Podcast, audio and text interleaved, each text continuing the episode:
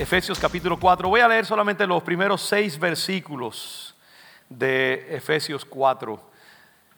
Palabras del apóstol Pablo, del apóstol Pablo. Yo pues, preso en el Señor, os ruego que andéis como es digno de la vocación con que fuisteis llamados.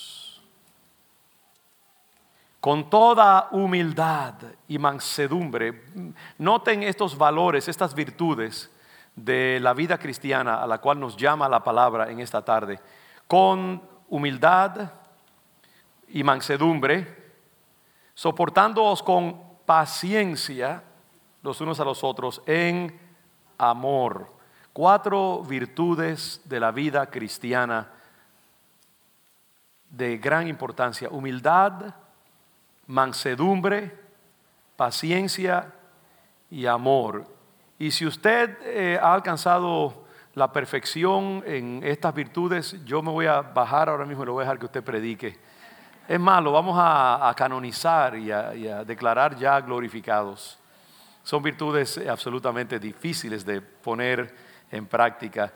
Amor, paciencia, humildad y mansedumbre y, que, y también que sean solícitos, una palabra fina, pero muy importante, solícitos en guardar la unidad del espíritu en el vínculo de la paz.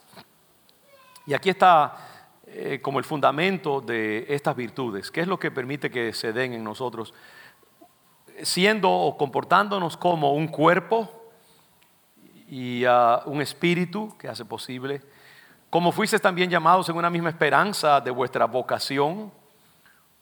Ahí está, tener una, una misma esperanza, un Señor, una fe, un bautismo, un Dios y Padre de todos, el cual es sobre todos y por todos y en todos. Amén. Padre, gracias. Danos la capacidad para hacerle justicia a tan exaltadas palabras y conceptos. Desgrana tu mensaje para tu pueblo esta tarde en mí y luego en nuestros hermanos y danos el entendimiento que requerimos para comprender estas complejas verdades de tu palabra. En el nombre de Jesús, amén. Y amén. Déjeme decirle por qué escogí este pasaje esta tarde y por qué creo que es importante para nuestra congregación. En los últimos domingos yo he estado hablando de conceptos muy pesados y de ideas que eh, son serias y que pueden a veces dejarnos como exhaustos y agotados después de considerarlos.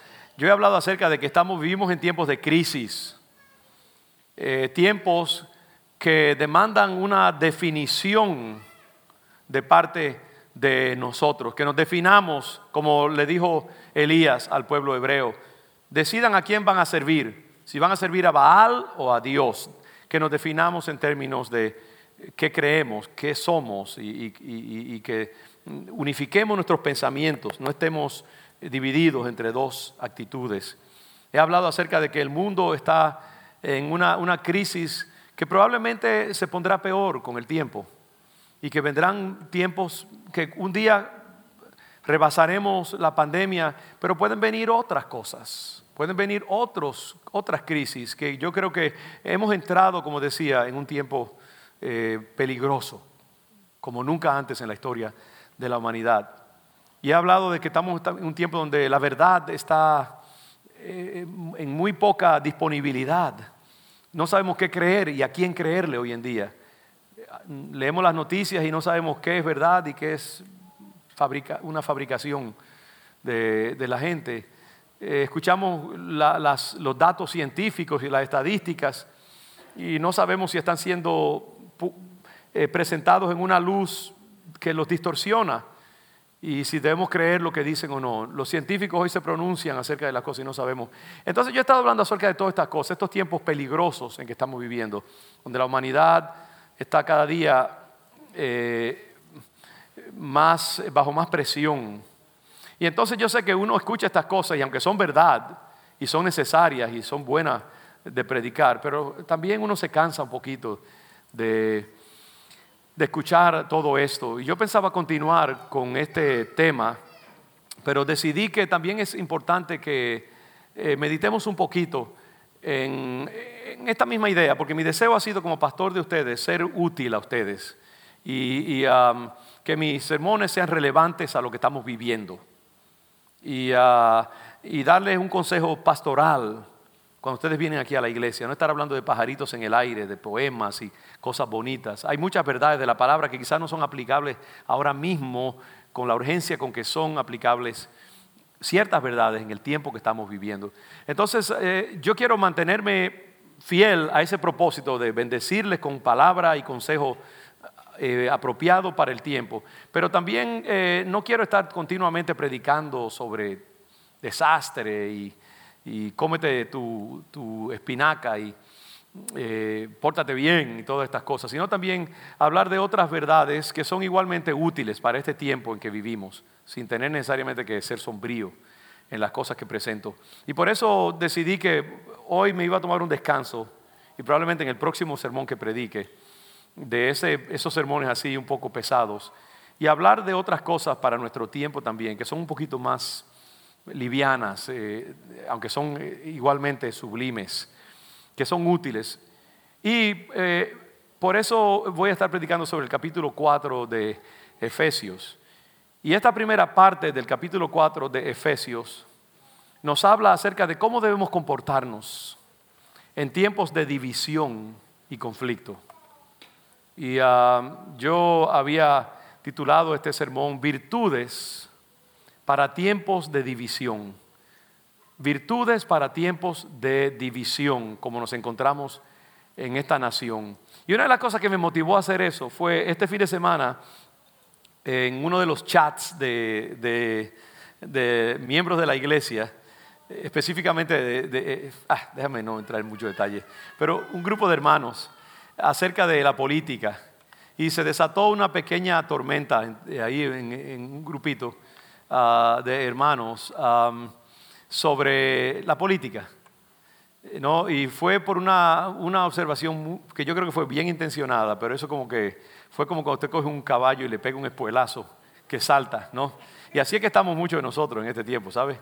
Escuchamos ciertas cosas y enseguida saltamos y no escuchamos lo que dicen o simplemente nos ofendemos o lo que sea. Estamos en un tiempo donde uno de los lugares más peligrosos de esta nación es la mesa de comer de las familias donde a veces por un comentario o algo, o una reunión familiar, se puede desatar una controversia, una discusión.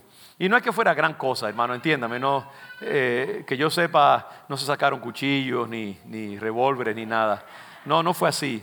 Pero uno se da cuenta de cuán sensitiva está la gente en este tiempo en términos de la política y a lo fácil que se desata una, una controversia. Y en estos tiempos de gran división en esta nación y en la iglesia de Jesucristo y en Congregación de León de Judá, porque somos una iglesia muy diversa, somos una iglesia tremendamente eh, diversificada, donde hay todo tipo de, de posiciones, de gente noble que ama al Señor y que es fiel al Señor y son fieles a la palabra, pero se encuentran en diferentes posiciones políticas ahora mismo y ah, con respecto a la pandemia también, eh, ayer fuimos a visitar, por ejemplo, unos familiares nuestros en otro estado. Fui y vine el mismo día. Y uno, eh, unos tienen mascarillas puestas y, creen eso absolutamente, otros no. Y uno no sabe cómo comportarse, si se, deja la mascarilla puesta, si se la quita. Eh, estamos como todo el mundo caminando sobre cáscaras de huevos. Es un tiempo difícil, ¿no? Y en esos tiempos necesitamos la palabra de Dios para guiarnos y, llamarnos a capítulo.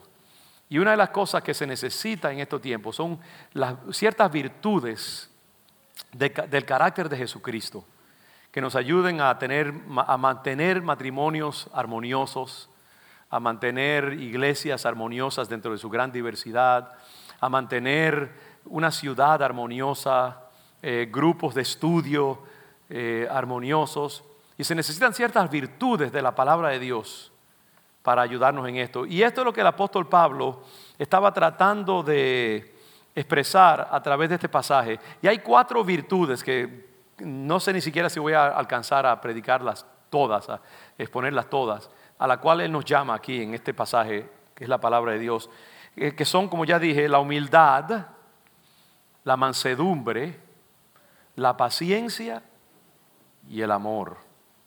cuatro cosas que necesitamos para tener relaciones humanas armoniosas en este tiempo. Y él dice, yo pues preso en el Señor, y esto es lo primero, hay un llamado solemne, porque es un, es un tema importante, y él dice, yo que ahora mismo estoy preso en el Señor, es como llamarnos a atención, pongan atención, porque yo estoy, aunque estoy preso, estoy llamándolos a considerar algo muy importante. Yo pues, Pablo, preso en el Señor, les ruego, es como si el Espíritu Santo nos dijera, hermanos o hijos, les, les mando, les insto fuertemente a que consideren esto. Dios quiere y Dios necesita, Dios requiere que nosotros nos vistamos de estas virtudes para mantener eh, aglomeraciones humanas armoniosas. Les ruego que anden, y esa palabra andar es una palabra que se usa mucho en la Biblia, en el Nuevo Testamento, que, que andéis, es decir, es que os comportéis. Andar también habla de que la vida cristiana no es una, cantidad de cosas, eh, eh, como digo?, abstractas, verdades abstractas, eh, muy bonitas, muy poéticas, muy filosóficas, grandes conceptos. No, al final de cuentas, hermanos, la vida cristiana es una vida de comportamiento, es una vida de andar, los pies sobre la tierra. ¿Cómo vivimos, cómo aplicamos la palabra de Dios? La carta a los Efesios es una carta muy sublime. Si usted la lee desde el principio, usted ve que los primeros tres capítulos son capítulos que hablan acerca de la iglesia, su naturaleza, la salvación, Cristo, eh, su señorío, eh, su divinidad, cosas bien grandes. Pero entonces en el capítulo 4 hasta el final de la epístola, Pablo eh, habla de comportamiento. Y es como que ahí entra, la primera parte de la epístola es el teólogo. La otra parte de la epístola es el pastor, hablando de los hijos, de cómo deben comportarse y cómo deben caminar. Y ah, entonces dice, que, eh, les ruego que se comporten, que se relacionen unos a otros, como es digno de la vocación con que fuisteis llamados. La vocación es eh, el destino, eh, es el llamado eh, que ustedes tienen. Y lo que quiero decir con esto, hermanos, es que nosotros como cristianos eh, eh, somos gente que manejamos principios increíblemente sublimes, dignos, nobles, altos, como lo es, por ejemplo, la idea de que el creador del mundo, por la manera tan fuerte en que nos amó, encarnó, descendió a la tierra, se hizo hombre vivió una vida humilde y sencilla y al final de su carrera aquí en la tierra se subió a una cruz y derramó sangre preciosa por nuestros pecados para reconciliarnos con Dios, para que tuviéramos vida eterna. Hermanos, qué cosa más sublime eso, qué cosa más bella. A, a nadie se le ocurriría jamás algo de esa índole. Y esas son las verdades que ustedes y yo continuamente manejamos cuando venimos a la iglesia, cuando leemos la Biblia. A veces nosotros estamos todo el día manejando una máquina, manejando un carro, un taxi o, trabajando en un restaurante, pero venimos a la casa de Dios o cuando estamos con la palabra de Dios somos filósofos, somos teólogos, eh, eh, somos eruditos que manejamos verdades que la mayoría de la gente allá afuera no maneja. Usted no sabe lo excepcional que es ser cristiano y manejar estas grandes verdades de Dios y, lo que es eh, participar en, la economía divina, el, trato de Dios con el universo, demonios, ángeles, eh, la redención de la humanidad, la historia humana. Y nosotros somos parte de eso. Así que tenemos un llamado muy alto, muy sublime. Nosotros somos realeza. La Biblia dice que somos reyes y sacerdotes. Tenemos un estado muy alto, una dignidad muy grande como hijos de Dios y como miembros del reino de Jesucristo. Y Pablo dice, hermanos, recuerden lo que ustedes son. Recuerden la, realeza. que ustedes son y compórtense a ese nivel y a esa altura. Nosotros no somos gente común y corriente, aunque lo somos en un sentido. No, nosotros, la realeza eh, tiene su precio. La reina de Inglaterra no puede salir con unos maones ah, ahí al centro de Londres y vestirse como una muchachita, de 15 años. Ella es la reina de Inglaterra. Ella encarna Inglaterra. Y cada movimiento que ella hace, cuando ella hace así, saluda de alguna forma, ella, ustedes no la ven haciendo así. No, una reina, la reina de Inglaterra no hace eso. Inglaterra no hace eso. Ella saluda así. Solamente, ¿eh? porque eh, cualquier gesto que ella hace tiene un peso increíble. Y porque ella es realeza. Y, los reyes y los príncipes a través de la historia siempre han tenido mucho cuidado cómo se comportan porque la gente los está mirando y no los está viendo a ellos, está viendo lo que está detrás de ellos y lo que ellos encarnan. Y por eso es una gran responsabilidad la que ellos tienen. Y nosotros somos miembros de la realeza del reino de Dios. Y el mundo está observándonos en este tiempo para ver cómo la iglesia se va a comportar. Cuando la gente está allá afuera se está jalando los moños por cualquier cosa y sacando los cuchillos enseguida por cualquier provocación, el pueblo de Dios tiene que ser así. Tenemos que tener mucho cuidado cómo nos movemos, ¿verdad? No podemos estar gritando unos a otros y peleando y, de una vez saliendo a una discusión y, y, todo eso. Y eso tenemos que aplicarlo en nuestros hogares, nuestros matrimonios, nuestra relación con nuestros hijos, en el, en el trabajo, porque la gente está mirando cómo, cómo esta persona va a representar, cómo estamos representando el reino de Dios. Y muchas veces yo creo que eh, nos comportamos noblemente, no porque querramos, sino porque debemos tener cuidado de no deshonrar nuestro llamado, nuestra vocación y el reino de Dios. Y cada vez que usted quiera decir algo indebido o desquitarse con alguien, piense, yo soy realeza, yo soy miembro del reino de Dios. Los otros me tienen que observar y ver a Cristo reflejado. Si las iglesias eh, terminan peleando unos a otros, dividiéndonos, eh, mordiéndonos, como dice la Biblia, unos a otros y, comportándonos como la gente allá afuera se comporta, ¿qué diferencia habrá? ¿Cómo nosotros podemos predicarles que en Cristo hay poder para superar cualquier situación? Yo creo que más que nunca nosotros tenemos que comprometernos eh, durante este tiempo de pandemia y de polarización política, a que cuando todo esto haya disminuido, digamos, por lo menos, que nuestra iglesia esté más fuerte que nunca. Nuestra iglesia esté más unida que nunca. Qué bueno es, por ejemplo, que a través de esta crisis financiera la iglesia se ha fortalecido y ha estado estable. Y así debe ser en todas las demás cosas. Porque hoy en día hay miles de, corporaciones y negocios que están cerrando y se han ido de bancarrota. Qué triste sería si la iglesia de Jesucristo eh, también pues reflejara esa misma inestabilidad.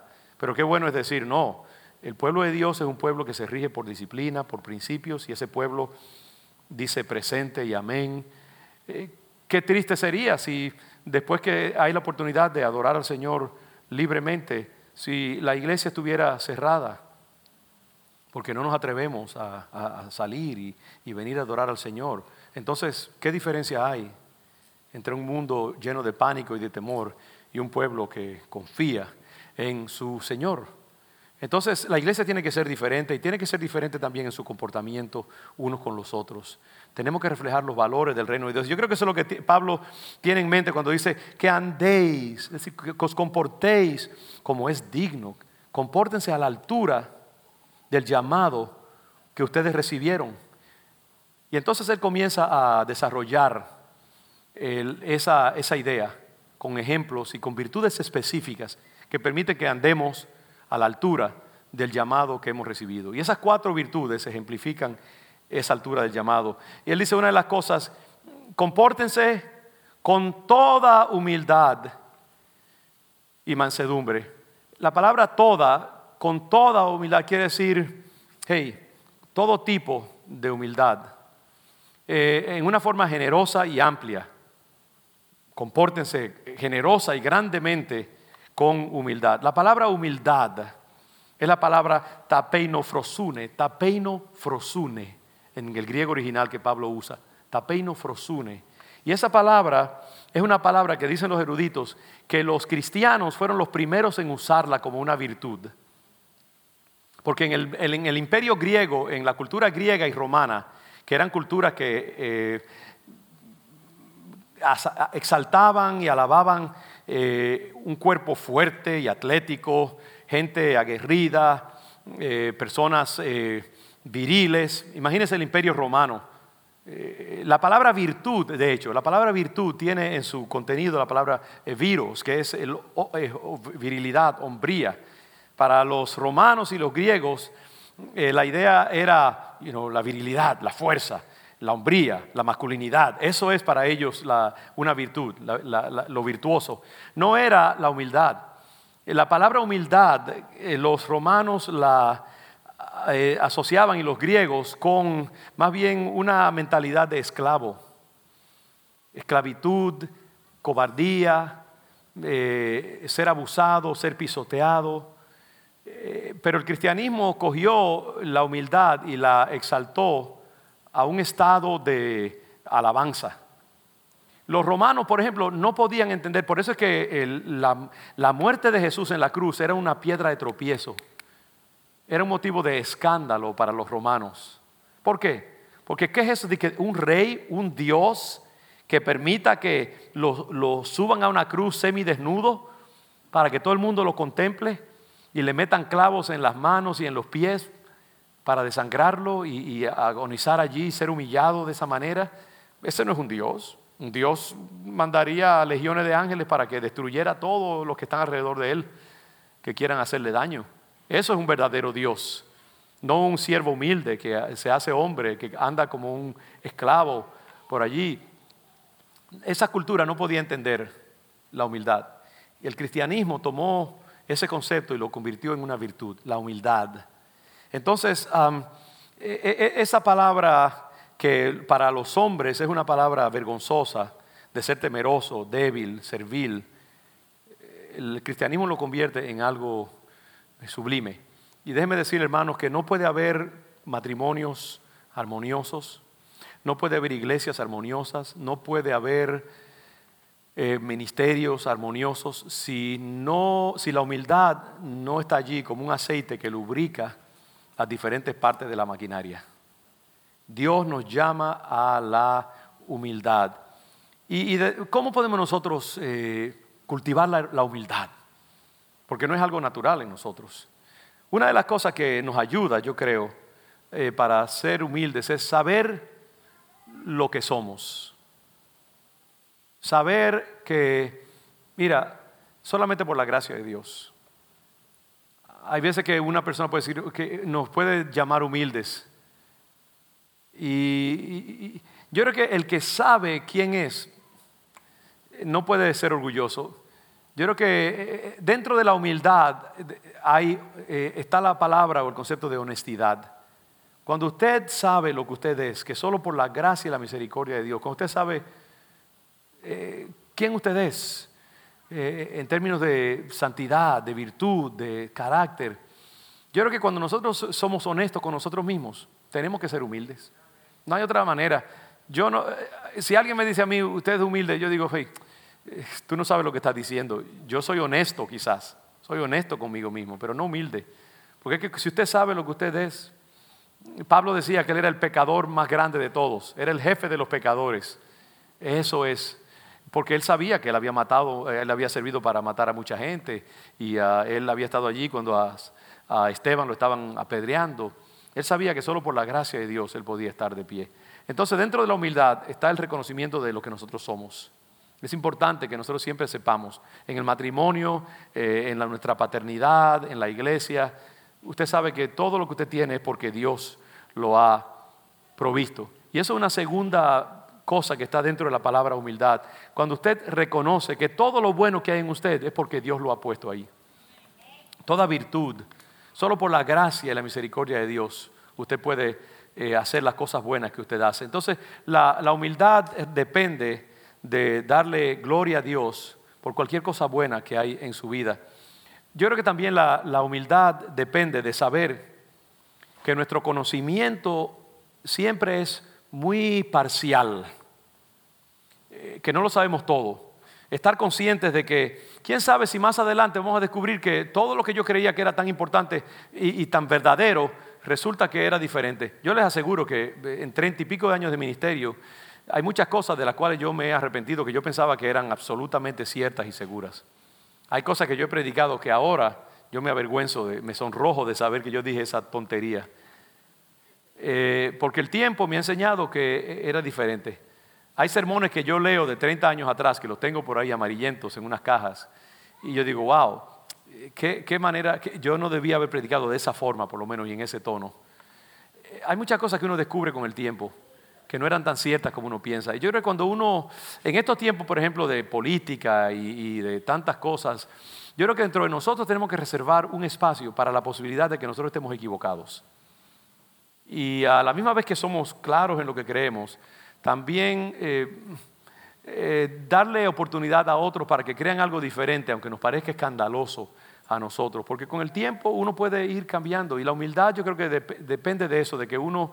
Eh, no esté tan seguro totalmente, ciento por ciento así tan claro de lo que uno cree. Hay que darle tiempo al tiempo y sí podemos ser convencidos de nuestras verdades, pero también ser cuidadosos en no estar dispuestos a matar a alguien o ir a la muerte tan rápidamente por lo que creemos. Nuestro conocimiento es siempre parcial y no lo sabemos todo. Yo creo que la humildad también depende de saber que hay muchos, hay muchas personas en nuestro entorno que son muchos más santos, más entendidos y más nobles que nosotros. Cuando usted sabe que usted no es la última Coca-Cola en el desierto, eso le ayuda a ser humilde. Eh, yo le decía a mi nieto esto, a Caleb, eh, hace poco, y a otro jovencito también de nuestra familia, que le gusta mucho, tienen ambiciones eh, atléticas y todo esto. Yo, le decía, mira, no, no le des tanta, tanta importancia a ser el mejor, del mejor, del mejor, porque siempre va a haber alguien que va a ser mejor que tú. Yo recuerdo cuando yo entré a la universidad, a Princeton, por ejemplo, o a Harvard, que siempre la gente se ríe, eh, lo que está en esa comunidad, porque uno entra a esas universidades creyendo que uno es la gran cosa, porque uno viene de una escuela superior donde uno era un héroe, una cosa muy, muy grande, muy importante, los maestros, este es el mejor estudiante que yo he conocido en 20, 30 años de, de enseñanza, y después usted entra a esa universidad donde todos son mejor que usted. Hermano, eso es un baño de agua fría. Uno se deprime muchas veces, porque uno ve allí uno que, que, es, no solamente es un, ha escrito un libro ya a los 18 años de edad, sino que también es un atleta de nivel nacional y toca el piano al nivel de concierto mundial. Y uno se siente como un energúmeno entre ellos. Y eso es, pero eso es bueno, ¿sabe? Eso es bueno porque le enseña a usted que hay otro siempre mejor que usted. Y eso lo mantiene humilde. Yo creo que es importante uno siempre saber, mira, hay gente mucho mejor que yo y yo no puedo andar por allí como que yo me lo sé todo, que yo lo puedo todo. No, eso, eso nos ayuda a, mantenernos sencillos. Entonces, esa humildad, hermanos, es importante para tolerar a nuestros hermanos, para darles espacio, darles tiempo para que aprendan algo mejor, para que y nosotros mismos. Sin humildad no hay buenos matrimonios, no hay buenas iglesias. Importante la humildad. Por eso Pablo dice, con toda humildad. Lo segundo que él dice, mansedumbre. La mansedumbre es algo que, wow. ¿Cuántos pueden decir, yo soy el hombre más manso de la tierra, la mujer más mansa de la tierra? Sabemos que eso es difícil, ¿verdad que sí? La palabra es praotes, praotes, es el sustantivo de la palabra mansedumbre. pero hermanos, sin mansedumbre no hay comunidades apacibles y armoniosas. Y la mansedumbre no es algo que nos viene naturalmente. En este tiempo que nosotros estamos viviendo en nuestro país, ese concepto de, la mansedumbre es importante. Y lo primero que tiene que decir es esto, uno tiene que decir es que eh, tenemos que vestirnos de mansedumbre. La mansedumbre no es algo natural en nosotros muchas veces. Y tenemos que pedirle al Espíritu Santo que nos infunda como un fruto del Espíritu de Dios la mansedumbre en nosotros. Eh, y mansedumbre supone eh, autocontrol, que nos controlamos nuestras reacciones, que cuando alguien nos ofende, en vez de enseguida sacar la espada, eh, pensamos dos veces y nos damos el tiempo para dominar nuestra boca, dominar nuestra reacción. Supone un control de nosotros mismos que solamente el Espíritu Santo puede poner en nosotros. Le tenemos que pedir al Señor, Señor, infúndeme la mansedumbre. El Señor dijo, aprended de mí que soy manso y humilde de corazón.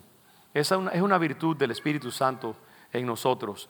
Eh, eh, y, ah, supone que nosotros estamos en control de nuestras emociones y de nuestras palabras. Eh, que tenemos que responder o reaccionar suave y pacientemente cuando estamos enojados. Eh, yo he aprendido que cuando tengo la, capacidad, trato de practicarlo, de que yo no puedo decir lo primero que me viene a la mente cuando alguien me hace algo o me dice algo que, me ofende o que no me gusta. Y muchos de nosotros estamos acostumbrados que somos de nuevo como el, el potro cuando le da un espuelazo. Enseguida saltamos y corcoveamos. Y yo creo que nosotros tenemos que construir un espacio en medio del estímulo que recibimos y la reacción que evidenciamos. En el medio debe haber un momento para uno pensar, ¿cómo voy a reaccionar? ¿Qué, debo decir? En vez de reaccionar rápidamente, eh, hay que pensar cuáles son las consecuencias de si yo digo esto o hago lo otro. Porque muchas veces usted puede darse el gusto de decir algo en el momento, ¿verdad? Y ya se, vomitó eso allá y ya se lo sacó de sí mismo. Pero sabe que las consecuencias pueden durar para toda la vida. Pueden hacer daño a una relación. Tus palabras pueden herir eh, el orgullo de tu mujer de manera que eso va a ser una espina que ella va a tener por el resto de su matrimonio. Entonces uno tiene que tener cuidado con lo que uno dice. Una palabra que no sea bien medida y que sea mansa y sencilla puede destruir una amistad. Y muchas veces las consecuencias, el gusto puede ser instantáneo, pero las consecuencias pueden ser para toda la vida. Entonces tenemos que pensar en eso. ¿Cuáles son las consecuencias de esto que yo voy a decir? Eso que yo voy a escribir en el internet, ¿cuánta gente han perdido amigos porque han escrito algo que no estuvo bien pensado en el internet? ¿Verdad que sí? Y eso de las áreas más fáciles de uno eh, eh, herir y hacer daño. Eh, y, evidenciar mansedumbre quiere decir responder suavemente, pacientemente, aun cuando estamos enojados. Y la Biblia dice que una palabra mansa, una respuesta mansa quita la ira en vez de echarle más gasolina. Quiere decir que vamos a esperar el momento adecuado para actuar, en vez de actuar en el calor de la emoción, para darnos tiempo para meditar cómo debo yo responder a esto, mansamente, humildemente, sencillamente, aquietadamente. Eh, quiere decir elegir no golpear, ofender o neutralizar a nuestro oponente cuando fácilmente podríamos hacerlo. Podríamos dar una palabra que destruyera a, la persona y que la neutralizara rápidamente, pero ¿a qué costo? Dicen que al que mucho se le da, mucho se le, se le pide. Eh, uno como pastor, uno se da cuenta de que las palabras de uno eh, tienen un peso que una vez ni siquiera piensa eh, que lo tienen. Y entonces a veces la gente lo ofende a usted o le dice algo o hace algo y usted tiene todo el derecho de responder o actuar eh, de una manera eh, áspera y disciplinaria. Pero cuando usted piensa en el peso que tiene su acción, puede que esa palabra sea como un martillazo que destruya a la persona, eh, que le cause ansiedad por mucho tiempo. Entonces uno tiene que, como Dios nos ha dado tanto peso, eh, tenemos que pedirle al Señor que, tenga, que nos ayude a, responder con mansedumbre. Eh, alguien usó la imagen de un perro grande y un perrito chiquito que siempre le está mordiendo la canilla al perro, grande. Y a veces usted ve que los perros grandes, pues eh, hay un, perrito compañero y los muerde y los molesta y ellos están tranquilos. Porque son grandes y podrían morderle la cabeza completamente, pero no lo hacen. Y yo creo que así es con nuestros hijos y con nuestras esposas y esposos. Tenemos que responder eh, en formas suaves y pedirle al Señor que nos dé la capacidad para hacerlo, porque nuestras palabras tienen más peso de lo que nosotros pensamos. Por eso aquí dice, con toda humildad y mansedumbre, no alzando la voz innecesariamente, no ofendiéndonos, cuando podemos hacerlo. Entonces, dos cosas importantes, la mansedumbre, la humildad. La tercera cosa que dice aquí, soportándoos con paciencia los unos a los otros. La paciencia es una virtud, es un fruto del Espíritu Santo. Macrozumía, macrozumía.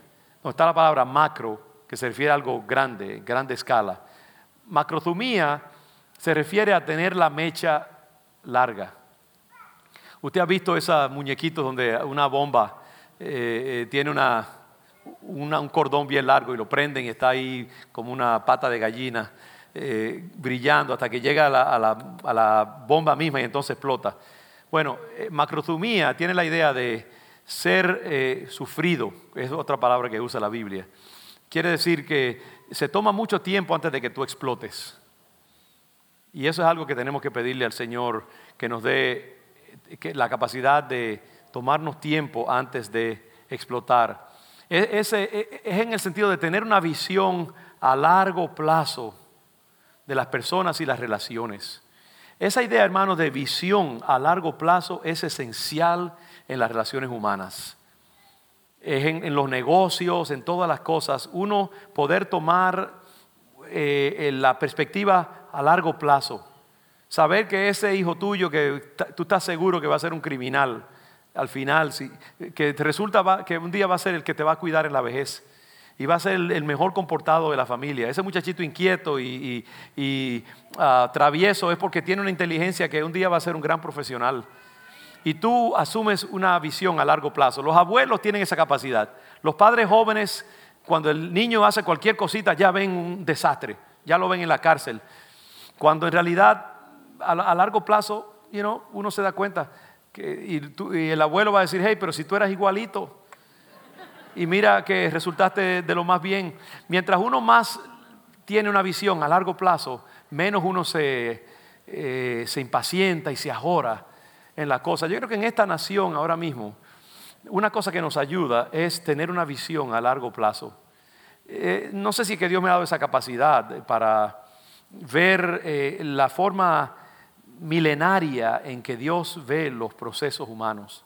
La Biblia dice que para Dios un día es como mil años y mil años es como un día. Entonces para nosotros ahora mismo lo que está pasando en esta nación, políticamente por ejemplo, eh, parece que es algo que, eh, oh Dios mío, si, si, algo pasa que yo no quiero, me voy a morir. Eh, esto va a destruir para siempre todo. Y mire, yo creo que nosotros tenemos que asumir que Dios está en control y que Dios sabe todas las cosas. Dios tiene una perspectiva a largo plazo. Dios permite ciertas cosas que pasen porque Él tiene otras en mente para, que, para después. Dios es un pensador estratégico increíble. Y entonces ahora mismo hay un momento en, la, en esta nación políticamente que Dios está trabajando en ello, pero nosotros no sabemos qué va a pasar si Cristo se alarga su venida todavía. ¿Qué otras cosas Dios puede tener en mente? Y entonces nosotros tenemos que ser pacientes y, poco a poco, como un maratonista, correr esta carrera con paciencia, dice la Biblia. La carrera de la fe, correrla con paciencia. Cuando nos levantamos por la mañana, la pandemia, ¿cuánto tiempo más va a durar? Eh, dígase a sí mismo, ¿sabe que Hoy yo voy a vivir este día. Y al final del día le voy a dar gracias al Señor y voy a poner la cabeza sobre la almohada y mañana será otro día y Dios me dará la fuerza para llegar a la meta y al final. Porque esto, las cosas son a largo plazo. Dios nos ayuda, hermanos, a asumir esa paciencia de las relaciones humanas también hay muchas veces que yo como pastor eh, me he preocupado por eh, mis relaciones con mis hermanos en este tiempo y ah, hemos tenido momentos de conflicto porque yo he visto las cosas de cierta manera y ellos la ven de otra.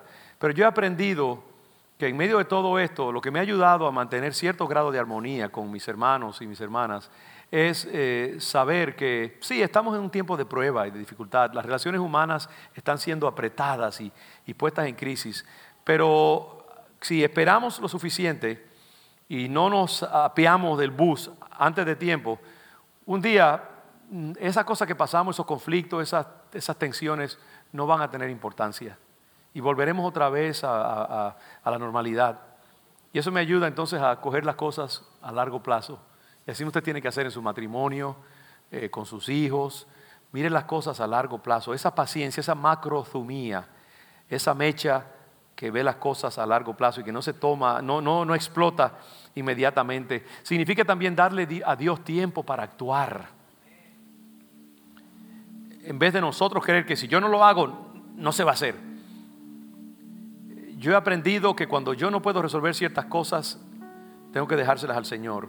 Y yo les aseguro, hermano, que en el pastorado he visto tantas veces al Señor, cuando yo le he dado tiempo para que actúe, Él se ha mostrado maravilloso en, en resolver cosas y sin yo tener que disparar un solo tiro.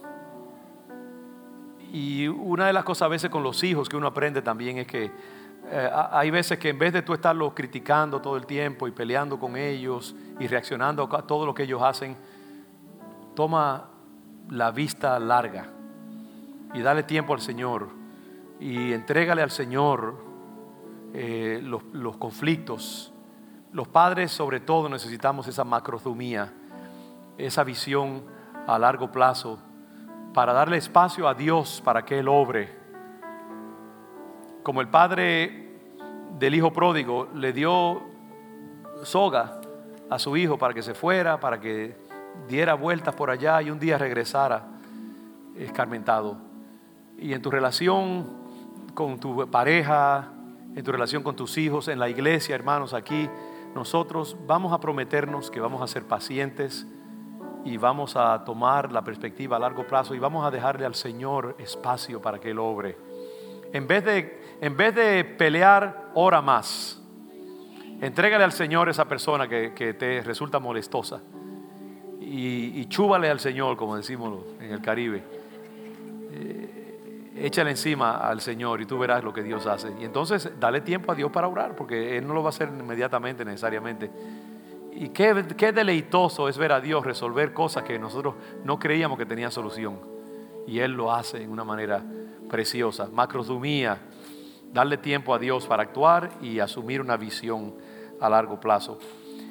Yo lo voy a dejar aquí porque esta mañana me pasó lo mismo. El concepto del amor, que es la cuarta cosa, eh, soportando con paciencia los unos a los otros en amor. Yo siento que ya hemos llegado a, nuestro límite eh, y no quiero abrumarlo con muchos conceptos más. Pero vamos a volver en algún momento a, retomar el hilo de esta meditación. Pero eh, hoy quiero que le pidamos al Señor que nos ayude como iglesia en tiempos divisivos, en tiempos conflictivos, que esta congregación, con todos sus ministerios y con todas sus dependencias, que esta congregación ejemplifique estas virtudes que están a la altura de nuestro llamado, la humildad, la mansedumbre y la paciencia. Que León de Judá, en sus ministerios, en el comportamiento de unos con los otros, eh, pueda darle un ejemplo al mundo de que las cosas se ventilan en el reino de Dios de una manera muy diferente a como se ventilan en el mundo y que en nuestros tratos unos con los otros, en, los, en todas las áreas, nuestras comunicaciones por el Internet, nuestras llamadas telefónicas, nuestras conversaciones en la mesa del hogar. Recuerda eso, yo soy, un, yo soy realeza.